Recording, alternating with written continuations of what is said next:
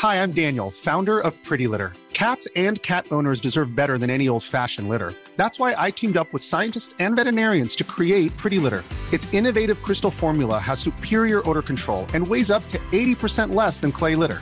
Pretty Litter even monitors health by changing colors to help detect early signs of potential illness. It's the world's smartest kitty litter.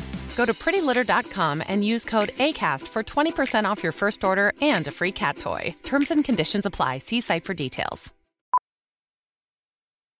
Millions of people have lost weight with personalized plans from Noom, like Evan, who can't stand salads and still lost fifty pounds. Salads generally for most people are the easy button, right? For me, that wasn't an option. I never really was a salad guy. That's just not who I am. But Noom worked for me. Get your personalized plan today at noom dot com. Real Noom user compensated to provide their story. In four weeks, the typical Noom user can expect to lose one to two pounds per week. Individual results may vary. Hiring for your small business? If you're not looking for professionals on LinkedIn, you're looking in the wrong place. That's like looking for your car keys in a fish tank. LinkedIn helps you hire professionals you can't find anywhere else, even those who aren't actively searching for a new job but might be open to the perfect role. In a given month, over seventy percent of LinkedIn users don't even visit other leading job sites. So start looking in the right place. With LinkedIn, you can hire professionals like a professional. Post your free job on linkedin dot com slash people today.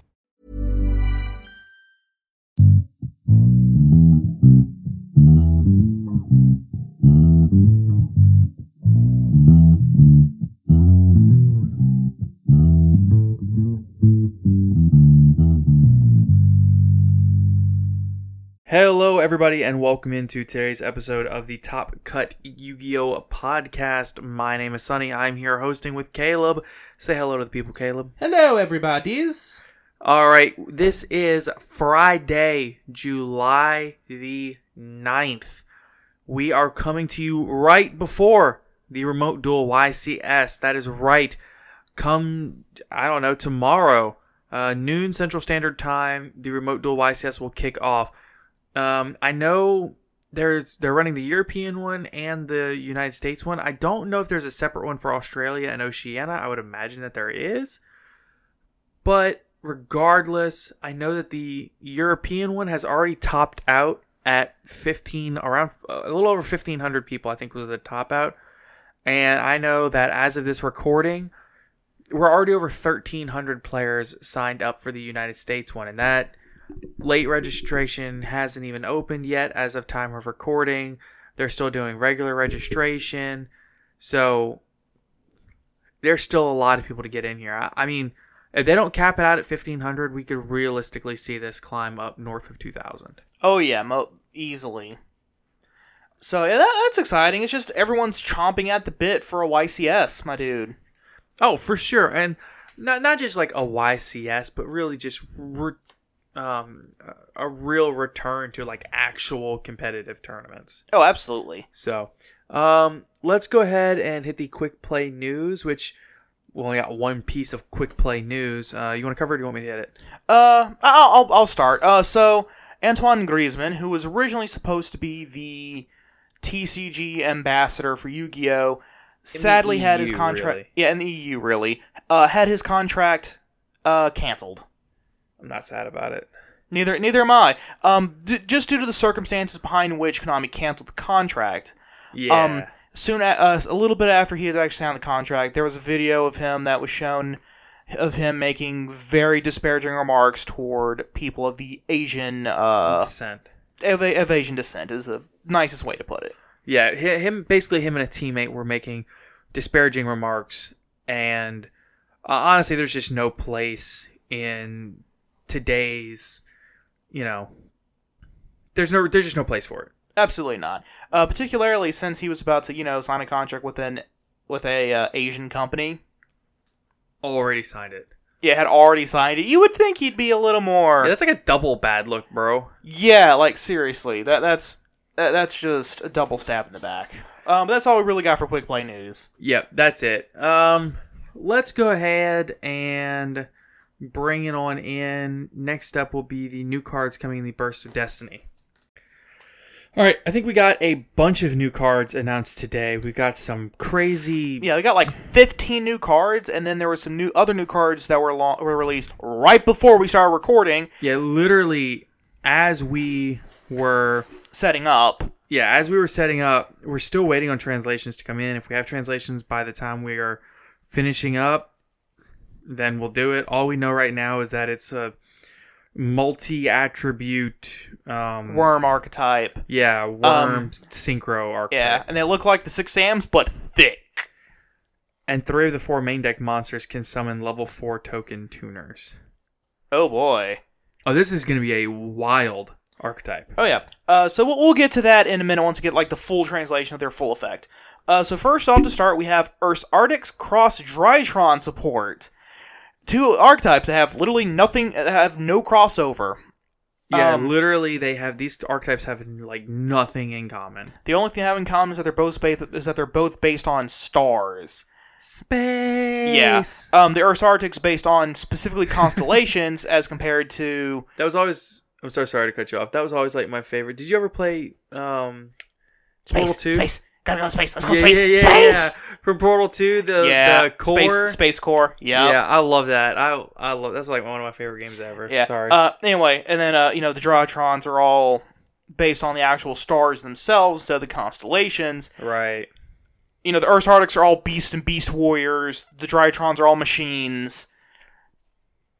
Um it, they they just have nothing in common. Like Okay, so Ursarctics are designed to use super high-level non-tuners and low-level tuners to make big to make low-level synchros, and then make high-level synchros. Or and yeah, they synchro down. Yeah, and then also they also tribute off high-level monsters, whereas all the Drytrons are level one machines that tribute monsters that tribute machines with high attack. It's almost like. It's almost like they wanted to... There was like...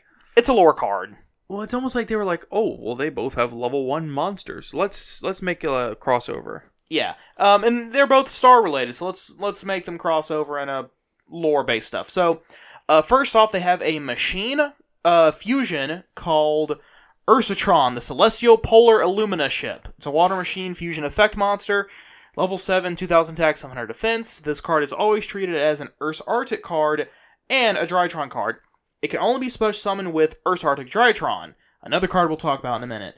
Uh, once per turn, if another effect monster is special summoned to your field, you can add an Ursarctic or Drytron monster from deck to hand. That's actually a pretty good effect. I mean...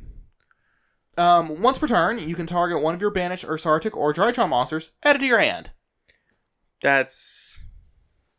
That could be good. Oh yeah, overall, not bad effect. Ursarctic Drytron, the normal spell... You can only use this card's name's second effect once per turn. one. Banish one Ursarctic Big Dipper and one Drytron Fafnir from your hand and or field, and if you do, special summon an Ursatron, the Celestial Polar Illumina Ship from your extra deck. However, if you control Ursarctic Polari or Drytron Alpha Thuban, you can banish one of the above cards from your deck instead. Okay, okay, okay, okay. So, if you have Alpha Thuban on your field... and Drytron Fafnir. Not not not Mubeda Fafnir. Yeah. This is not the Xyz. This is the field spell. Yep. This is a field spell fusion. Yep. You know what? I'm here for it. Oh, yeah. Oh, yeah. Oh, yeah. Oh, yeah. We're literally just fusing field spells at this point and calling it a monster. Uh, I mean, because that's what it... I mean, because that's what the monster literally is. It's... It's... Okay, so... Yeah, it's Drytron Fafnir on top of the Big Dipper. Yeah, which is which are both giant... You know, the Big Dipper being the Earth's, the Earth's Arctic giant ship... It's and, two giant spaceships. Yeah, that are just kind of megazorded together into one. Yes, I used megazord as a verb there. I mean, it's the stupidest thing I've ever seen in my life, and I kind of love it. Yeah, uh, deck-wise, if people run it, they're just going to run the Ursatron and Ursarctic Drytron in their Drytron deck, just so they can pump out the, you know, Ursatron. I mean, uh, yeah, and I mean... And then, if you want to tribute to activate the Drytron monster effects, you can just tribute it from your graveyard instead. What? That's so broken. Oh, yeah. Uh, also, uh, Drytron, uh, Ursarctic Drytron does have a second effect. If you attribute monsters to activate an Ursarctic or Drytron monster effect, you can oh, yeah, banish this card from your far. graveyard instead. Yeah, yeah. So you can literally just... You don't even need to, like, you don't even need it for the rest of it. Like, the rest of it would be kind of cool if you actually get around to summon, you know, you can one, the, run you the know, one. You know, actually, yeah, actually make Ursatron. Right, like, you can run, like, the one Big Dipper and run the Ursatron. That way you can, like, technically make it or whatever. But the actual application here is probably just run three Foolish Burial Goods and then a, um, oh my goodness, what's it called? Metal Foes Fusion. And that way you can just dump foolish, it. Yeah, Foolish Burial Goods these guys out. And then if you hard open these, you can go for the fusion play. And then you can go for the um, you can go for the Metal Foes Fusion if you draw one late game and just go for draw power. But yeah, it, I mean, it's got options. You got stuff you can do there. It gives you options and it gives you the ability to make more plays. But like realistically, are any of those plays better than what the deck is already doing? And the answer is no. No, it's cool. It's not something we asked for, but we got it. It's uh, something that if they if they end up getting rid of.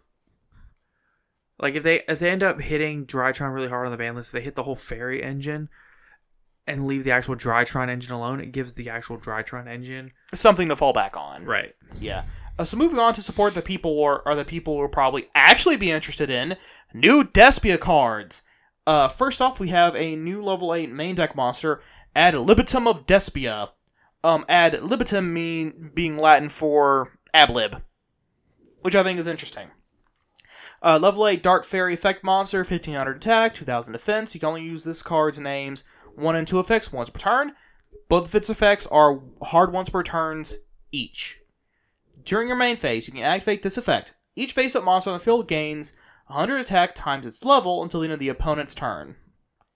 It's kind of meh. I mean, it's good if you're going for game. I mean, it pumps this guy up to... What is that? fifteen? twenty-three? Yeah. Not great, but hey, it's it's. But I mean, that would also pump something like Ultimate Conductor Tyranno up an extra what uh, that uh, what an extra thousand, an extra twelve hundred. Pretty good. Yeah, pretty. They can get beefy. Um, if this card is on, if this card on the field or in the hand is used as material for a fusion summon and is sent to the graveyard or banished, you can t- then target one Despia monster other than itself or level eight or higher fusion monster in your graveyard among your or among your banished monsters. Special summon it.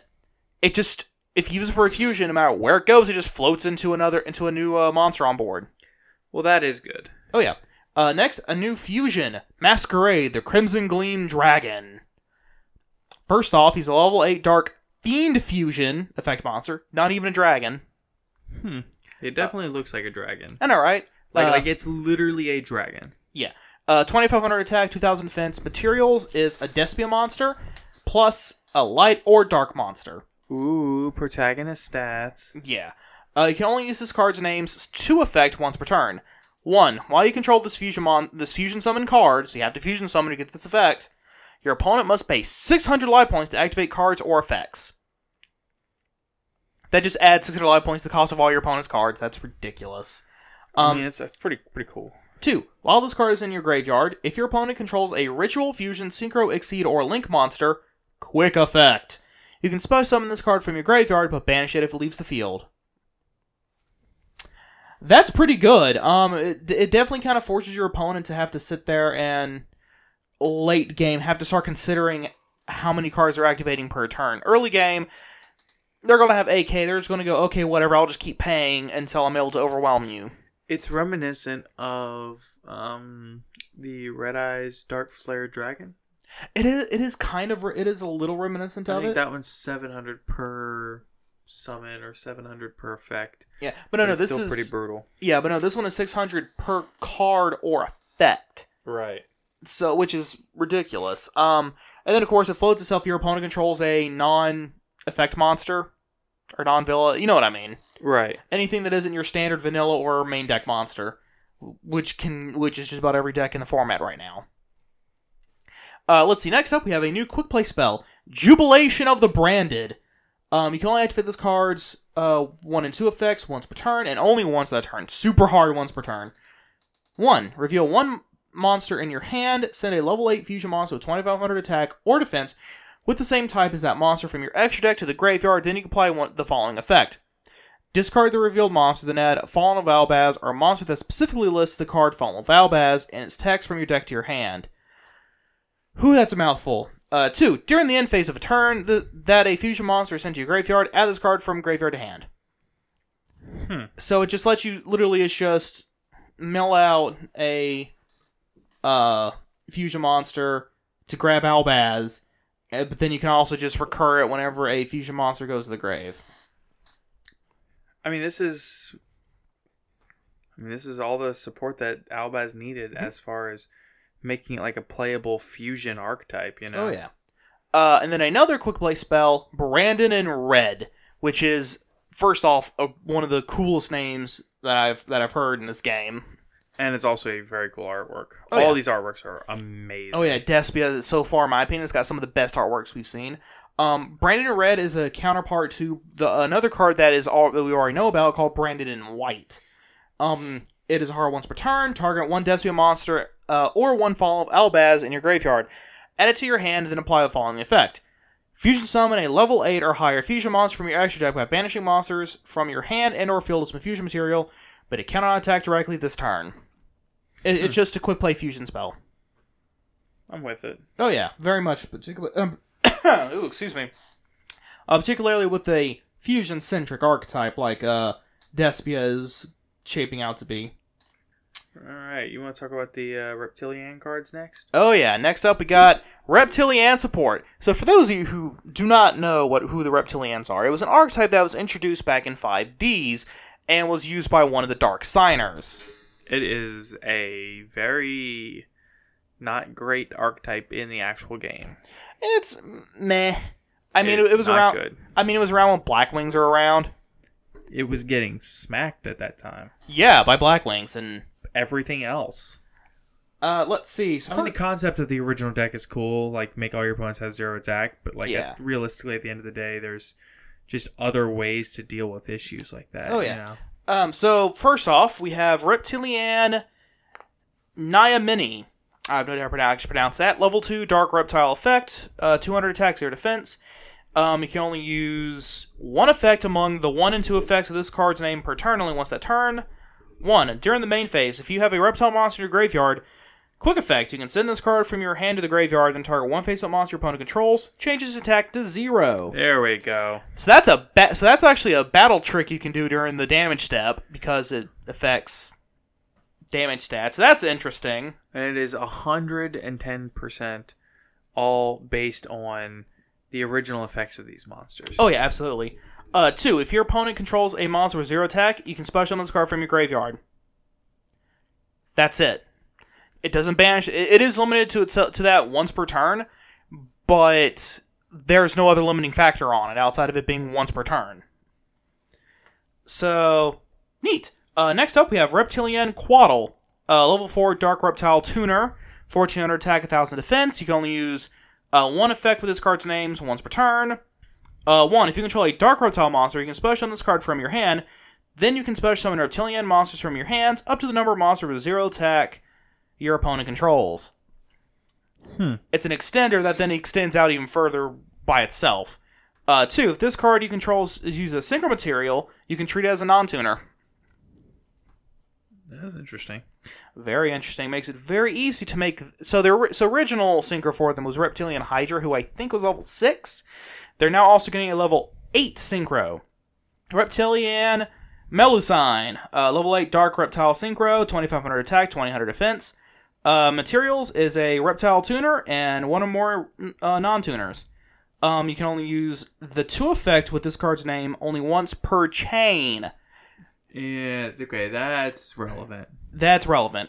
Um, because every single time uh, you hear the term once per chain, it's usually pretty good. Yeah, um, I mean, think about it, Opelousa's once per chain. Yeah.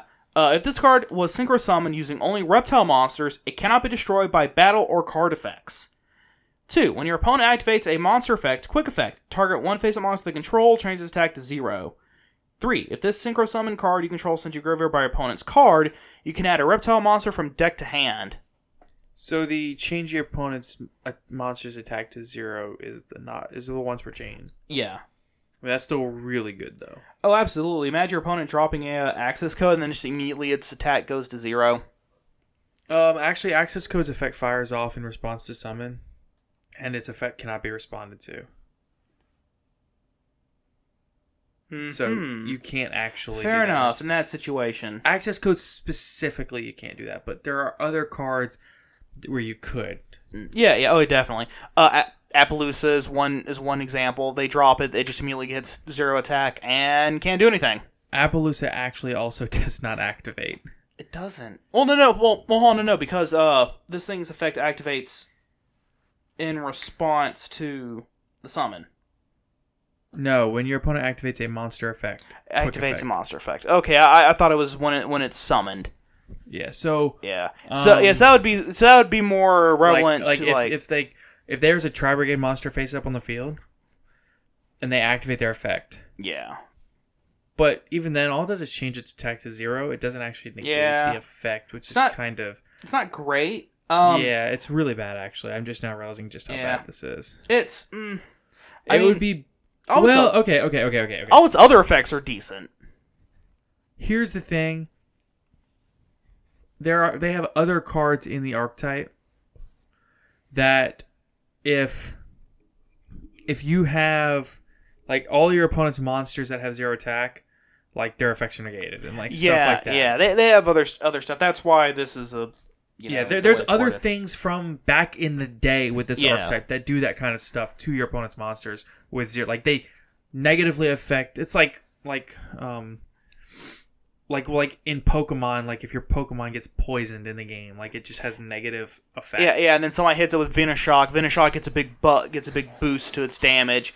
It's that kind of thing. Like yeah, like one of them. Uh, uh, it, it your punishes oppo- your opponent for committing to the board. Yeah, like one like there's one in card where all your opponent's monsters. The zero attack must be an attack or forced into attack position. Right. Uh, then another one negates their effects. Another one makes it where they can't even declare attacks. Another one makes it where they can't be destroyed by battle. Yeah. It it, it gets ridiculous. Um, that being said, if it's uh, sent to the graveyard at all, period, by your opponent, you just add a reptile monster from deck to hand. That's pretty decent. You know, it, it floats itself. It uh, floats back to your hand whenever it dies. So that that's pretty good. Um, let's see, a new normal spell called Reptilian Lamification, Lamification, as in Lamia, turning into a Lamia. Um, you can only activate one card with this card's names per turn. One, send one card from your hand to the graveyard, then choose two of these effects. You cannot choose the same effect twice, and you resolve them in the listed order, skipping one not chosen.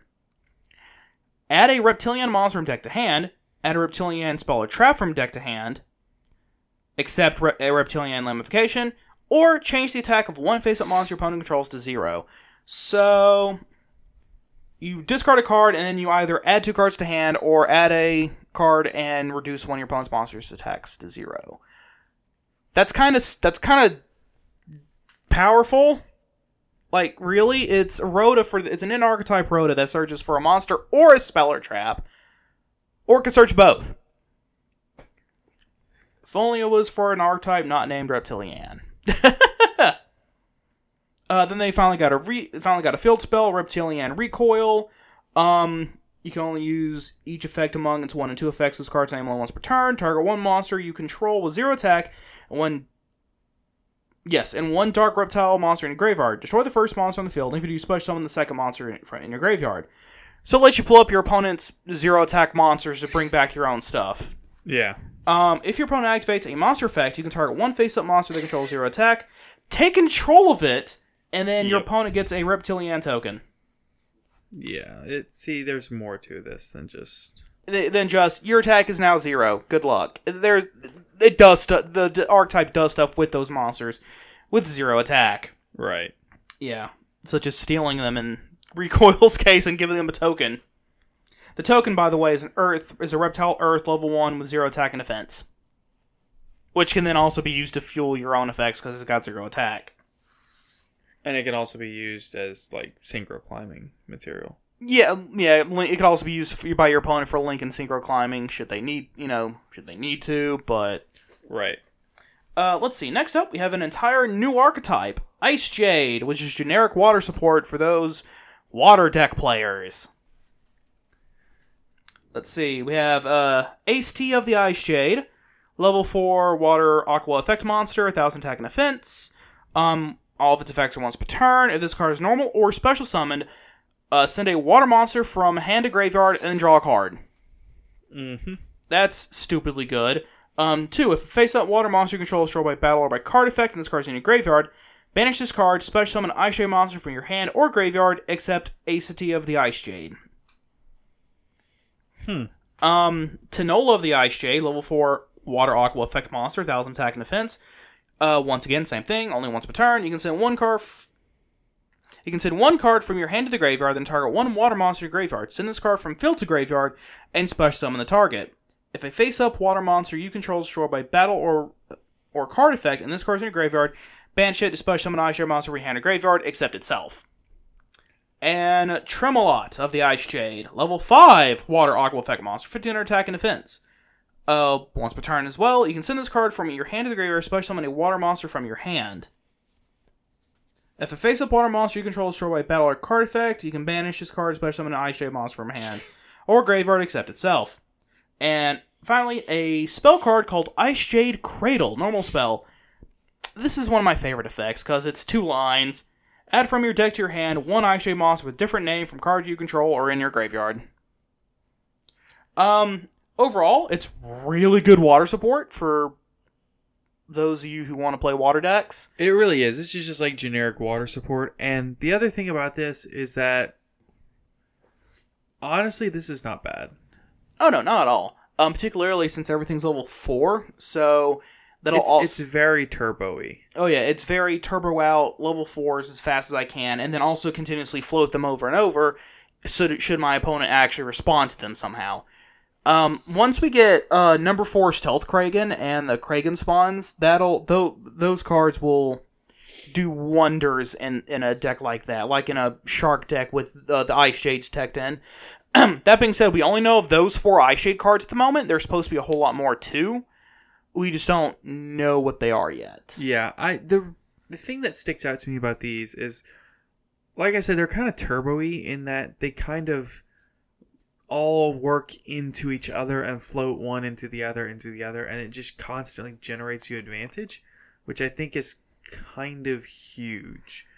Um, having an archetype that just continually generates you advantage is what makes archetypes amazing, rather than have cards where you they just neg you just neg over and over, and you're just it's like you're backing yourself into your combo rather than running and diving into it. You know what I mean?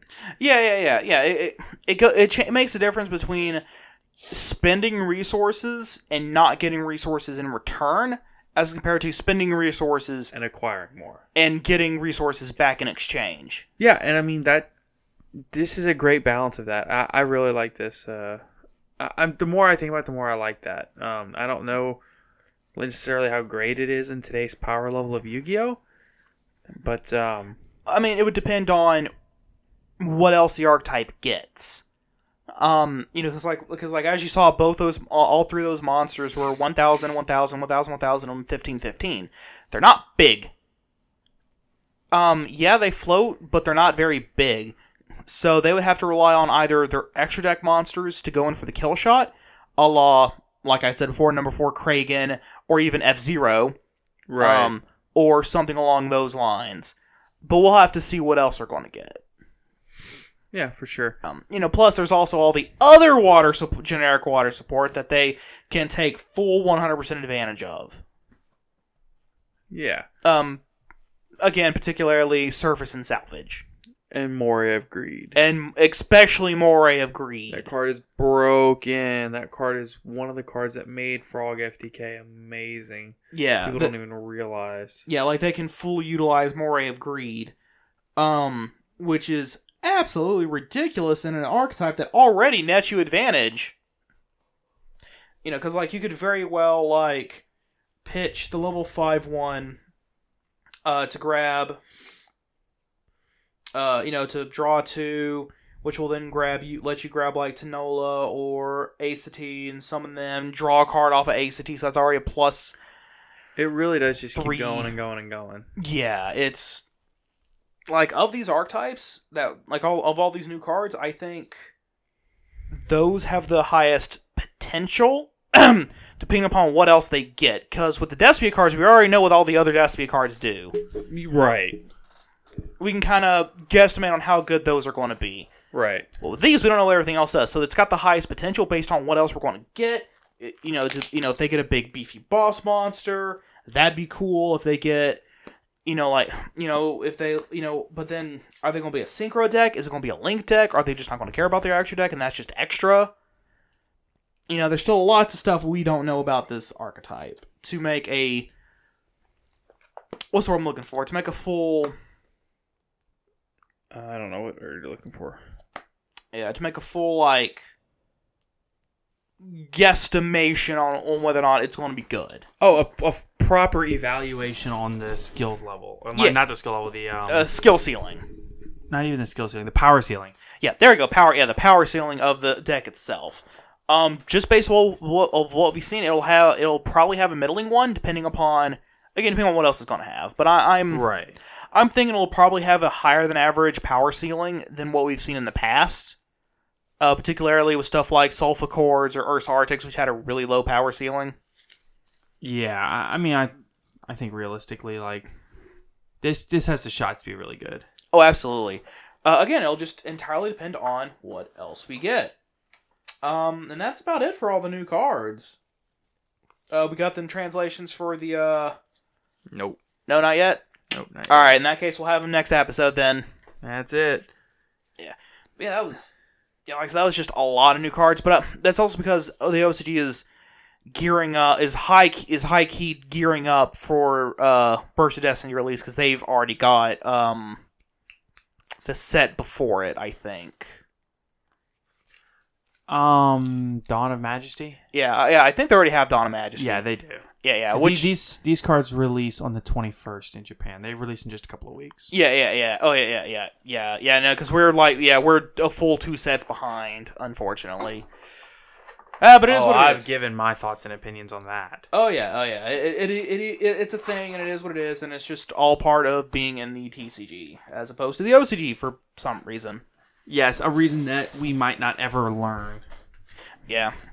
I mean, I personally just prefer the way Magic's been doing, been doing the O C G T C G split, whereas the O C G just gets slightly different artworks. Honestly, though, like, can't we just do something like that? But that's also because uh, Magic the Gathering, Wizard of the Coast, like to get lo- uh, more localized artists. So, like, for their Japanese releases of certain sets, they get Japanese artists to do the artwork. Mm-hmm. And then they put, it, but Magic also likes to put their put the artists of all their art, card artworks names on them, like Pokemon does. Yu-Gi-Oh, on the other hand, is very secretive about who its artists are, which I always thought was really weird. I personally am not a fan of that. I would like to know. I would like you know to know. Hey, this artist did this. This artist did this. War, you know, like uh, Joe Schmo over there did uh, the artwork for the Noble Knights, because I really like the artwork for the Noble Knights. Right, right. And then honestly, I think that might be a cultural thing. It very well might. Well, no, because the Pokemon card card game does that too. Yeah, but I think a large amount of the Pokemon card game is actually like based in the United States, because like the original creators of the Pokemon card game is Wizards of the Coast. Well, that is that is entirely fair. That might be that might be something from Wizards of the Coast that just kind of left was left in whenever it shifted back to uh, the Pikachu Company actually producing the cards. Yeah, that and, uh, it might deck. be. It might be. Yeah. Um, it's a complicated thing. It really is. There's a lot to uh, consider with something like that. And honestly, I understand not wanting to specifically give the Yu-Gi-Oh player base like knowledge of who these people are. Like, I understand not wanting to dox people or whatever, because uh, the, the player base cannot is not always the kindest. And um, because of that, I don't necessarily know that it's um, the best idea. I mean, maybe. I mean, it's one of those things where you're not really going to know, and it's something you're never actually going to know just due to it not being a thing. You know, you know it until somebody until you actually try it. Because, like with Magic. And like I said, this is, again, this is all we have to go on with this kind of thing, is with Magic and Pokemon, is that those artists can then go, can then actually put the fact that they worked on this, worked with this card game on their resumes, and people That's can, true. and That's people true. can search them out and go, hey, I want to buy a piece of art that you, another piece of art that you make, because I really like the way you do your art. blah, blah, blah, blah. You know, it, it kind of limits the, you know, what the, what the artist for Yu-Gi-Oh! Can actually do. Right. It gives them less ability to uh, show off what they've done, essentially. Pretty much, yeah. So yeah, but that, that's that's my two cents on uh that whole thing. Okay, well, uh, do you want to move on into the Remote Duel Y C S? Talk a little bit about that. Oh, most certainly.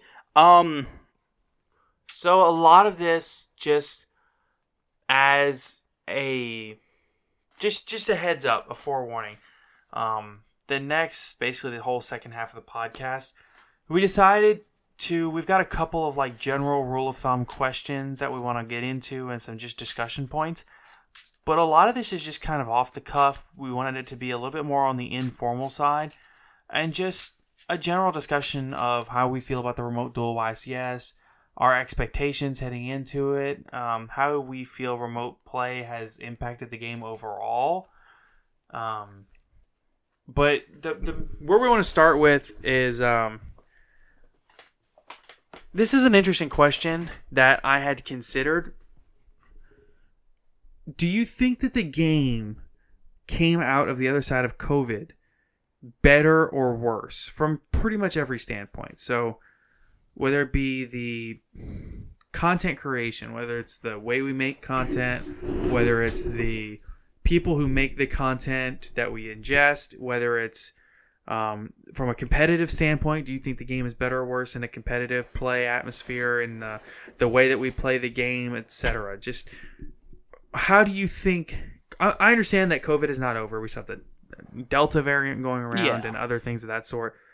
But at the end of the day, we still... We're, we've They've announced a return to competitive play. We have a Y C S this weekend. We have actual like signs that we're moving forward. And with that said, how, how do you think the game came out the other side of COVID, you know? Um, well, overall, I, I think it actually came out for the better, uh, just, to the, to, just due to it kind of forced remote dueling to become a thing. But that's not necessarily a bad thing, because because uh, I personally have really enjoyed remote dueling. Oh, me too. Because it's allowed. Because not only does it allow you to get games in whenever you normally couldn't, because uh, particularly if you're just incapable of making it to a local, you and your friend can just set up and play right there, right then and there, on a day when both of you are available. But for whatever reason, you can't leave the house or whatever. Absolutely, and not only that, but it also. Honestly, it just gives you more opportunity to play test with the actual cards that you purchase, which I think is really unique. Oh, absolutely. Um, I like that it normalized play over like a video chat atmosphere. Because could you imagine like two years ago, somebody hits you up and they're like, hey, you want to play Yu-Gi-Oh? And you're like, yeah, sure. They're like, okay, cool. Just point your webcam down. Yeah, exactly. They would have looked at you like you were crazy. Yeah, yeah, yeah. Yeah, but like it's, and it's worked out. Um, I mean... Konami does need to make like an official app, and I and they are working on it now. Because we he, supposedly, yeah, supposedly, uh, you know, cause, you know, because Magic the Gathering has Magic has a uh, Magic the Gathering Arena. The Pokemon card game has their own website and their own uh, launcher, so you can play that way. Um, Konami Yu-Gi-Oh needs its own thing besides dueling, so you can play the actual game and not speed duels. Yeah, for sure. Um, Don't get me wrong, speed duel is great and all. Um, but there's nothing quite like having your own like legitimate online simulator for the game. Exa- exactly, because then it also allows us to get official rulings immediately. Yeah, this is something else that we've discussed on the podcast. This is something we've discussed um, in depth, really. Uh-oh. Oh, what's that? What's up? Uh, we have... Yep, we have all the translations for the new cards if you want to break off and go into it. Oh, most definitely. The Fleur-de-Lis's new form in Dawn of Majesty will need to be renamed. From this point on, we'll be referring to Swordmaster of Illusionary Iris as Zhang Zhen, Swordmaster of the Illusionary Iris. This is due to... whatever these Japanese characters are, being a theme name in this set, while the latter part is obviously sword. Uh, this can refer to a variety of things such as elemental wheels, to destinies, to teaching, so it's a very loaded word and with the Chinese influences of the group, we're using the Chinese-sounding name. So the names are up to are up for debate. Yes, yes, you know, because I, I kind of understand what they're talking about here. Um, so the characters that they're using have multiple meanings, right? And you would determine what the meaning is based on the context of all the words around it. But we don't have any words around it. But no, the problem is, is that all the other words around it are also other words, and need the context of the other words around it for you to understand what they're talking about. Yeah. So essentially, we won't have anything on this until Konami actually says, hey, this is the name. This, this is, is a T C G name. Right.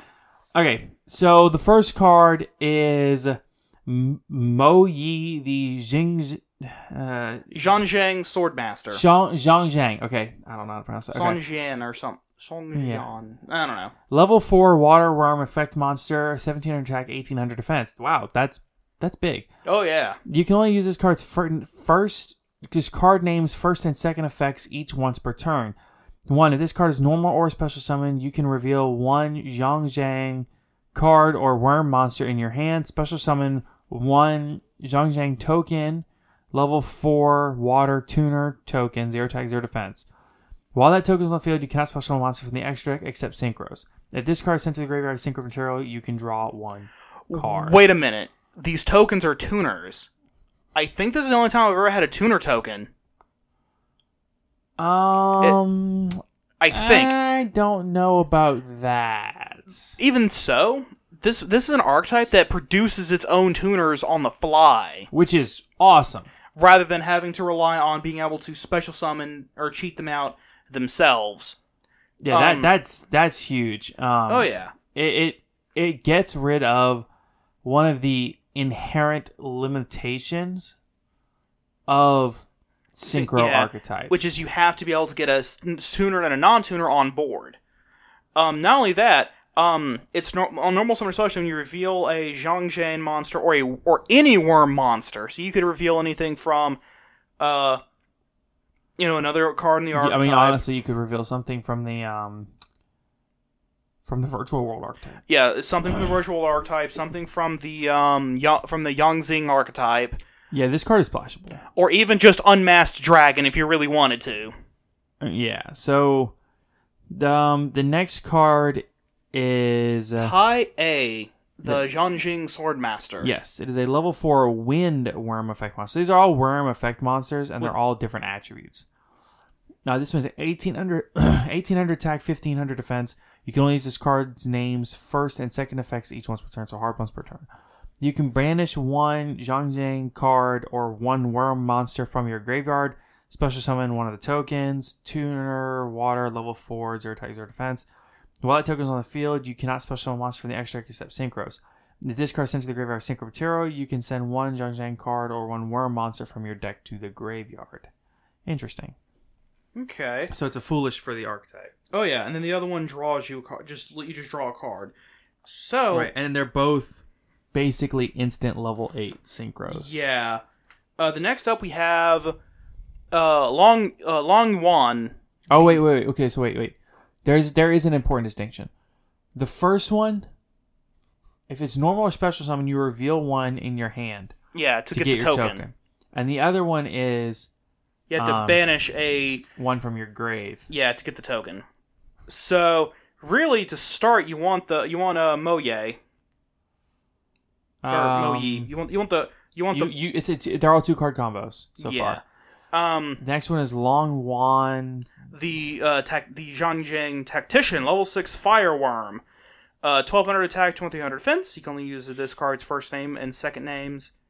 Use this card's names first and second effects once per turn each. See, it's okay. So I'm not the only one. It's worded kind of weird there. Yeah, it's because we're not used to seeing the wording, and it's a super fresh translation. Um, you can discard one other Zhang Zhen card or worm monster, not just monster, a Zhang Zhen card. Yeah. Uh, special summon this card from your hand, and then special summon a token. While that token's on the field, you can now special blah blah blah blah. Um, if this card is sent to the graveyard as sync material, inflict twelve hundred damage to your opponent.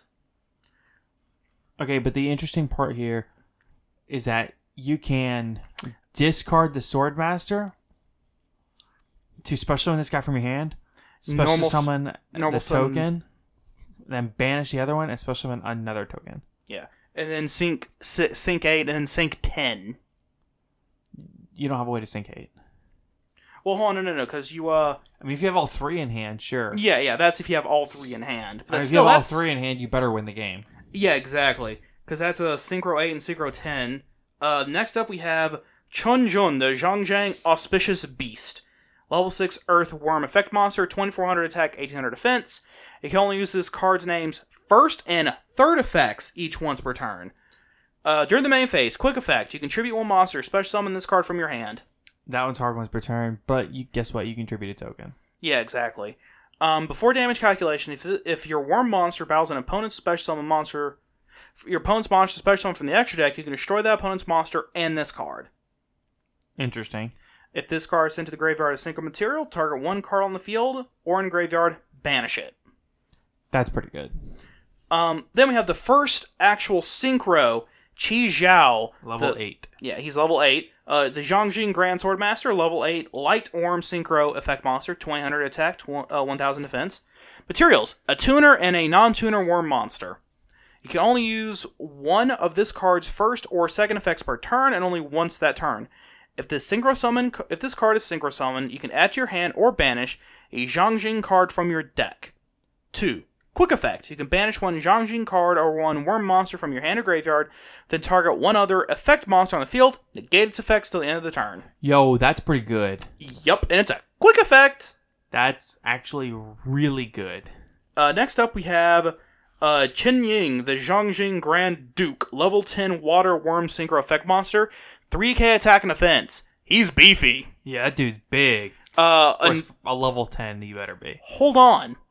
Materials, a tuner plus one or more non-tuner monsters. It is generic. Yeah. Any synchro deck that can hit level ten can hit this, can make this guy. Is that good? I don't know. Let's find out. One. Uh, first off, you can only use this card. This card's name's third effect once per turn. Gain, first off, it gains one hundred attack defense for each banished monsters. Monsters your opponent control lose one hundred attack and defense for each banished card. He's the great equalizer. Uh, something like that, yeah. Yeah. Um, if this card is destroyed by card effect, you can banish a card from your graveyard instead, which then also boosts him. And that is not once per turn. Yeah. His once per turn effect. If a card or cards become banished, you can banish one card from your opponent's field and graveyard. I mean, if a card becomes banished. So basically, if you're, let's say you make him and your opponent torrents. Effect to banish. Effect, banish two cards to your opponent's graveyard. I mean, good luck dealing with a uh, with the sh- Shuraig Ominous Omen, though, still. I mean... Yeah, because he, he banishes. Yeah. It, yeah, he, he doesn't destroy anything, he just banishes. It, non-targeting banish is rough to deal yeah. with, though, for any archetype. Oh, yeah. Uh, the next thing we have is a normal spell card called the Zhang Zhang Dragon Sword Appears. You can only use the first and second effects of this card's name each once per turn. At, wait, did we even cover the third effect for that card? Yeah, we yeah, did. we did. Okay. Uh, you can only use the first and second effects of this card's name each once per turn. Add one Zhang Zhang monster from your deck to your hand, and if you control, or if you control a synchro monster, you can add a worm monster instead. Two, if this card is banished, you can target one Zhang Zhang or worm monster you control, increase or decrease its level by one until the end of this turn. Basically, this card doubles as generic worm support, and it makes it to where you can splash Virtual World and this deck together. Yeah, well, really any worm archetype. Yeah, but Virtual World is the only good one. Fair enough. That's fair. That's like saying any any insect archetype. Yeah, but Insector is the only real insect insect archetype. Pretty much, for the most part. Uh, let's see. Next up we have Zhang Jinmen, the Grand Spiritual Peak. Normal spell card. This really should be a field spell. Um... You can only use this first and second effects of this card's name once per turn each. Yeah, it really should be a field spell. It's basically just a mountain. Yeah, with a bunch of floating rocks. It kind of looks like the, the floating rocks from um from Avatar. Avatar. Yeah. yeah, yeah, it really does. Uh, target one Xinjiang monster you can tr- uh, in your graveyard. Special summon it. If you control a synchro monster, you can target a worm monster instead. I uh, mean. Two. If this card is banished, you can target one Xinjiang or worm monster you control, increase or decrease level by one until the end of the turn. Um, I really like this. If you control a synchro monster, it gets a boosted effect. I, I like that. That's nifty. Um, overall, I mean, a lot of the cards have done that. It's just yeah. Um, overall, it's an in-archetype monster reborn for the most part. Yeah, pretty much. It's just with a little level modulation built in. I don't know if it'll be good necessarily, but it's probably play- not. It's playable, I guess. Yeah. Uh, then we have uh, the first trap card, Zhang Zhen Research. Um, you can only use this card's first and second effects uh, once per turn. Target one face-up monster you control. Banish up to five Zhang Zhen cards and or Wyrm monster from your graveyard. And if you do, that target gains three hundred attack for each. That sounds terrible. No, particularly if you do it on the level ten Synchro, because then he gets fifteen hundred plus an extra five hundred on top of that, making him a five k beat stick for the turn. Right. Plus whatever else you have banished. You can make that boy big. Yep. Um, two, if this card is banished, oh boy, you can special summon a Zhang Zhen token. Dude, that's oh boy. What they needed. More ways to summon level four tokens. Um, and then they have Zhang Zhen Sudden Shift. Oh, and it also places that same restriction that you yes. cannot special summon monsters from the extra deck except synchros. I, but I think that, but I think that part is actually just part of the Zhang Zhen token itself. Yeah, so that's I think, what I mean. Like yeah. as long as that token is on the field, you can only synchro summon from. That's the only thing you can extra you can special summon from the extra deck. Yeah. So you can special summon other things, just not yeah. like not from the extra. You can't deck. Link or exceed or, or right. Yeah. Um. And then we have Zhang Zhen Sudden Shift, a normal trap card. Uh, you can only use his first and second effects once per turn. Target one Wyrm monster you control, and two cards your opponent controls. Destroy them. Right. Oh. Oh, hello. So this targets one of your own Wyrm monsters and destroys them. That would... You can take a token. Not only can you take a token, um, you could also just straight up target uh, the Grand Duke. His effect will then just banish something instead. Oh, that's double good. But then because something was banished, his effect goes off, and you banish two cards out of your opponent's graveyard, and it could be, very well be the two cards you just destroyed. Oh, that's extra double good. Mm-hmm. Uh, two, if this card is banished, you can special summon a Zhang Zhen token. Blah, blah, blah, blah, blah. I mean, yeah, I guess. So literally every card, just about every card in this archetype produces a, the, the Zhang Zhen token, which is level four Wyrm tuner. Um... I take back what I said about the water, about the water deck. I think this one's got the most potential. Oh, boy, lots of token generation. That's just what we needed. As if Halki Fireaxe wasn't a problem enough. Well, that's well, that's the thing. This, Wait, yeah, you're right. You're right. I take it back. This deck doesn't. I ha- immediately regret saying that. Yeah, because this deck can't use Halki Fireaxe at all. Like literally. Because none of the main deck monsters are tuners. They special summon their own tuners as tokens. I guess they were like, well, if we're not going to do anything about Halki Fireaxe, let's just make all the tuners not actually tuners. Yeah, let, yeah, let, yeah. Let's let's make an entire archetype that synchro summons, and there is no in archetype tuner main deck. You got to use tokens. Wild. But hey, at least it generates enough enough of them. Jeez. Yeah. So, huh. Okay. Now that we've covered that, I'm glad that we got that just knocked out and done in this episode. That way we could just you know have it done. Oh yeah. Um. Now that we've covered that, why don't we go back to the Remote Duel Y C S if you don't mind? Yeah, no problem. Um. Uh, so, we were talking about, do you think that the game came out of COVID on the other side better or worse? Y- yeah, I think it came out on the other side for the most part better. Let, let's talk about it. Let's break it down. Let's talk about from a let's talk let's talk about from a competitive play standpoint. I, I know that a lot of our listener base is maybe more the, on the casual side, but. Uh, you know, I just want to kind of gear for yeah. competitive play here for a moment. And I mean, there's nothing wrong with being being uh you know being uh casual, but we we're we're more competitive players personally. Yeah, no, there's abs- I mean, honestly, I think casual players are the large majority of the player base, which probably eighty to ninety percent easily. Yeah, I-, I would say somewhere in the neighborhood of, I don't know about that high personally. I would say probably between seventy and eighty, which is still an enormous amount, but. I think oh, well over half of the player base is honestly just casual. I mean, yeah. they watch the YouTube videos or listen to podcasts and just kind of enjoy it without, you know, wanting to go to lots of big regionals and Y C S's yeah, yeah. and stuff. Oh, yeah.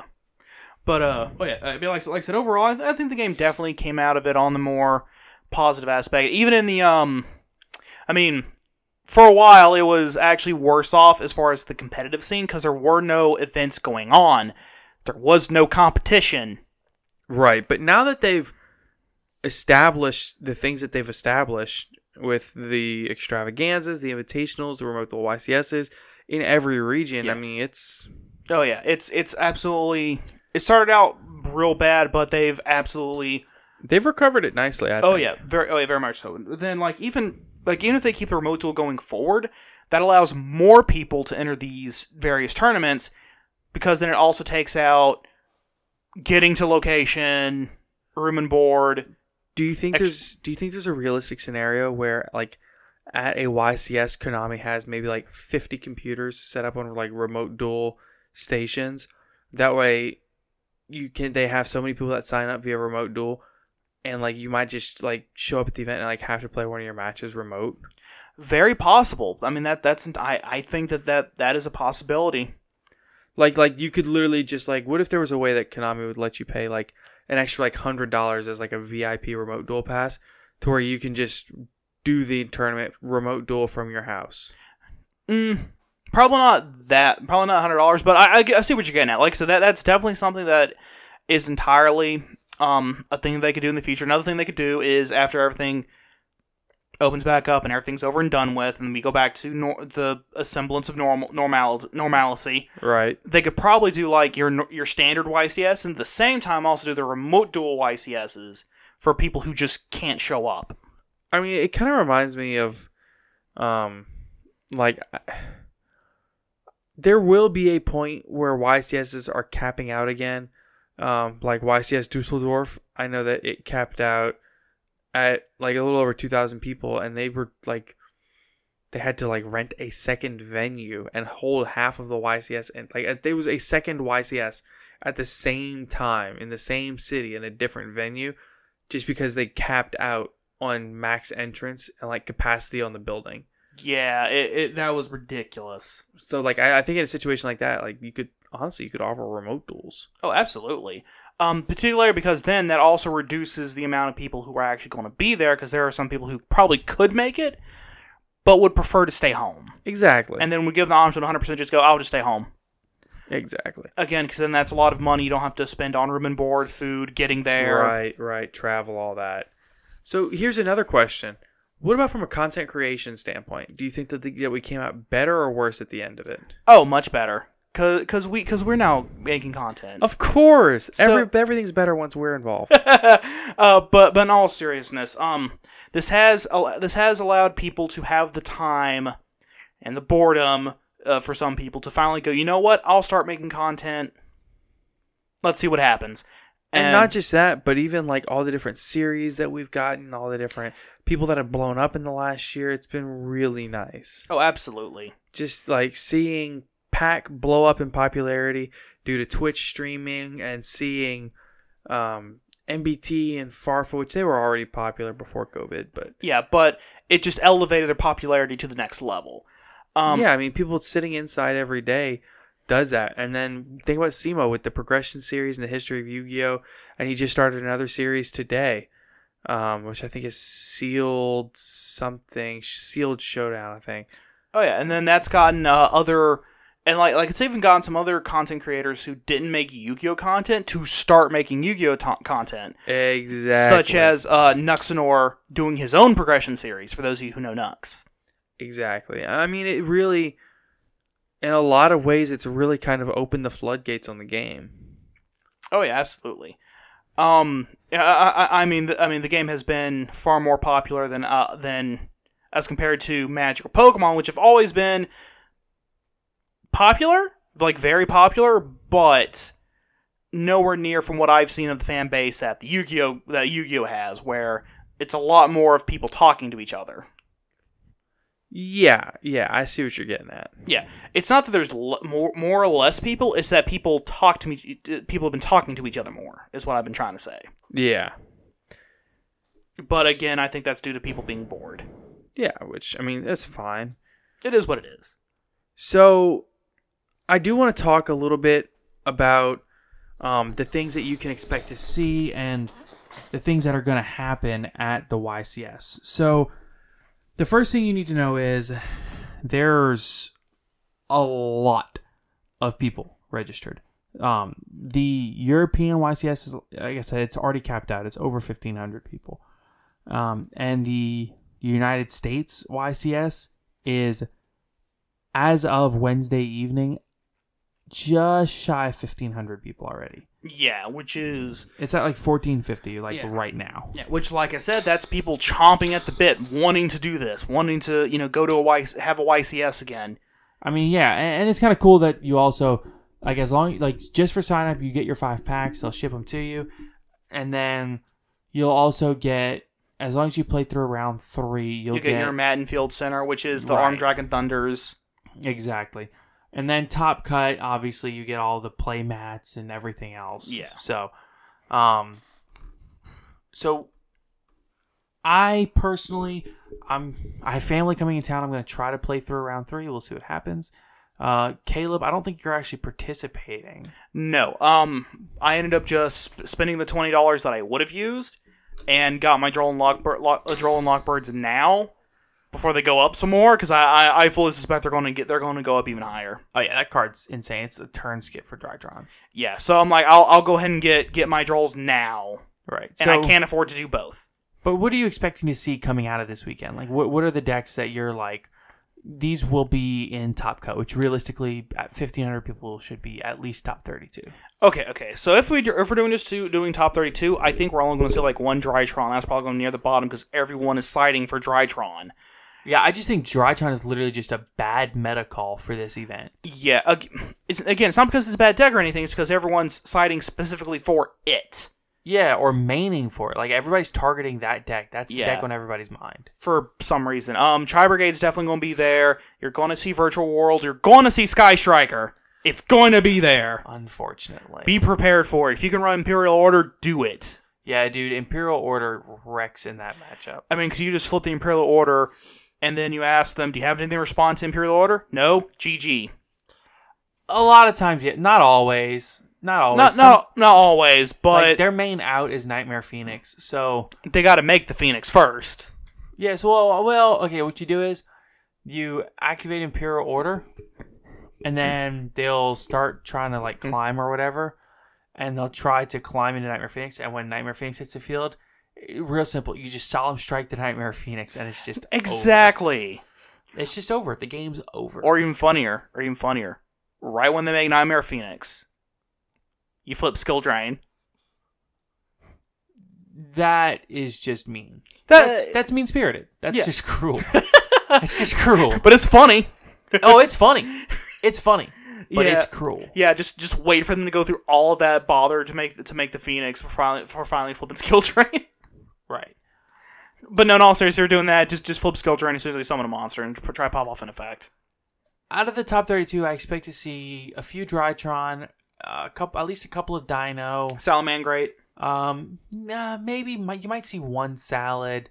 Oh I, no, you're going to see one or two Salads. I don't know that you will, but I think, but I think that's going to be less due to the deck itself, more due to just a sheer number of people playing the deck. Now, you might be onto something there. It might be a representation game with Salad. Um, Ex- that that's what I was thinking. With Drytron, yeah, especially just especially Stalio coming back to one. Yeah, like was like like with Drytron, mm. there's only been one or two, not because of a numbers game or because the deck is bad or anything. It's because the deck is that good. Everyone's siding for it. As an example as to why I think there's a, that there is in fact going to be one or two Salads in in there. Well, we'll top.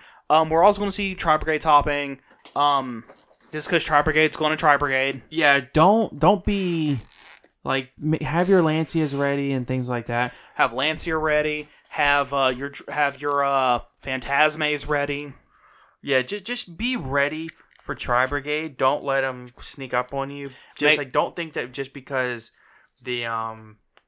Don't think just because Dryden's banned that they're they're not gonna run that deck. Tri-Brigade is still like the best engine in the game probably right now. And remember, when they revolt, when the Shuraig gets Link Summoned is when you Solemn Strike. Yeah. If you if they're revolting and you have a Solemn Strike set. As long as the revolt is not Chain Link two. Right? As long as the revolt is not Chain Link two, obviously. Chain Link the revolt has to be Chain, the, the, Chain yeah. Link one to resolve there because if I'm not mistaken, I, I could be wrong about this, and if I'm wrong, somebody please, I'm asking you very nicely, please correct me. I'm pretty sure that if the Revolt is not Chain Link one, then on resolution when it summons, for Strike to be able to strike that particular summon, because it's summoning as the resolution of an effect, it has to be the most recent thing to happen. Well, doesn't Shuraig, doesn't Shuraig have a uh, effect on Link Summon? Okay, yes, but... You saw him strike that. Because then that would go on a whole new chain. Okay, you're not wrong. And I'm not saying you're wrong. But the proper... If you can stop the summon itself, that's better. Yeah, that's far better. Because, because they then they can't revolt it back. Yeah, they also can't uh, attempt to chain block you either. Exactly. It, but it, usually they're going to put they're going to use they're going to use Shuraig as the thing blocking everything else in the chain. It depends on what they want to see resolved, but yeah. The the, the point is, if you can stop the Shuraig from properly being summoned, that's they the can't way you like mo- right. They can't like Monster Reborn it and stuff later, or even use it for another revolt or a uh, or another. Uh, it, it it cuts out the versatility. It cuts yeah. out their options. Yeah, it, vi- so, it begins to make their options far more limited than they would like. Right. Okay. Yeah. So, in conclusion, it's going to be big. There's going to be a lot of people. Going to be a lot of decks floating around. It's still an unsolved format, so you can. There's a potential to see an enormous amount of stuff. Uh, you're going to see, like like like Caleb said, Striker, Stalia. You know, you're going to see uh, Salad. You're going to see Virtual World. You're going to see Tri-Brigade, you're going to see Drytron, you're going to see Prank Kids. Um, be prepared, because this is being in, in a diverse format. Oh, Invoke Shadal Dogmatica? You can't forget yeah. about that deck. Oh, yeah, no, that's going to be there, and, and in droves. Yeah, I mean, you got to be ready for these decks. You have to understand what they all do. I mean, even something like Machina and Infinitrack, that's a real deck, you know? So, be ready, be prepared. But most importantly, what I want you to do is reach out to us on Twitter. Reach out to us. Let us know, what are you playing for this event? I want to know, because um, I want the heads up heading into the event. No, um, well, you know what? Just tell me, because I'm not even going to be in the event. I'll tell him after the event. There you go. No, but for honestly, we want you. We want to hear from you. We want to hear from our listeners. Let us know how you did in the event come Sunday. Let us know what you played in the event. Let us know what you played against. Um. And this seems like a perfect intro to plug our Twitter accounts. Mm-hmm. Please be sure, be sure to follow us at Top Cut Podcast on Twitter. Please be sure to follow Caleb at Jam Man seventeen. Follow myself at Dat Chumley, even though most of the time I'm just on the podcast Twitter account these days. I don't really get on my own account a ton. Yeah. But follow our Twitters. We also want you to make sure to please follow Team Dark Arm Dealings. They are our sister YouTube channel. They are another crew from our local shop. They upload lots of competitive deck profiles, lots of coverage of competitive events in our area, and we would love to see them get the support that we think they deserve. The other thing is, we want you to please, if you can, comment, subscribe, whatever platform you're listening on, whether it be Spotify, Apple Podcasts. There is some kind of a follow feature, there's some kind of a subscribe feature, and that helps us out an enormous amount by auto-downloading our podcast. You don't have to listen immediately, but if you just give us that download, give us that follow, it means the world to us. Uh, and the last thing you can do is, if you're on Apple Podcasts, please leave a review. These reviews help us out tremendously with their algorithm. They help us out tremendously in getting our name out there, and they help us out tremendously to let people know what we are all about and when, let, they, when and they're they also, looking for something. Oh yeah, they also let people know that we're not terrible. Right. Ideally, ideally, if you give us a five-star review, we will be so thankful. I think that'll wrap us up for today. I'm Sonny. I'm Caleb, as, as always. And we are signing out. Yep. Enjoy the evening, folks. Take it easy, everyone. Imagine the softest sheets you've ever felt. Now imagine them getting even softer over time. That's what you'll feel with Boll and Branch's organic cotton sheets. In a recent customer survey, ninety-six percent replied that Boll and Branch sheets get softer with every wash. Start getting your best night's sleep in these sheets that get softer and softer for years to come. Try their sheets with a thirty night guarantee. Plus, get fifteen percent off your first order at boll and branch dot com. Code BUTTERY. Exclusions apply. See site for details. Even when we're on a budget, we still deserve nice things. Quince is a place to scoop up stunning high-end goods for fifty to eighty percent less than similar brands. They have buttery soft cashmere sweaters starting at fifty dollars, luxurious Italian leather bags, and so much more. Plus, Quince only works with factories that use safe, ethical, and responsible manufacturing. Get the high-end goods you'll love without the high price tag with Quince. Go to quince.com slash style for free shipping and three sixty-five day returns. Hi, I'm Daniel, founder of Pretty Litter. Did you know cats tend to hide symptoms of sickness and pain? I learned this the hard way after losing my cat, Gingy. So I created Pretty Litter, a health monitoring litter that helps detect early signs of illness by changing colors, saving you money and potentially your cat's life. Pretty Litter is veterinarian developed, and it's the easiest way to keep tabs on your fur baby's health right at home. Go to pretty litter dot com and use code ACAST for twenty percent off your first order and a free cat toy. Terms and conditions apply. See site for details.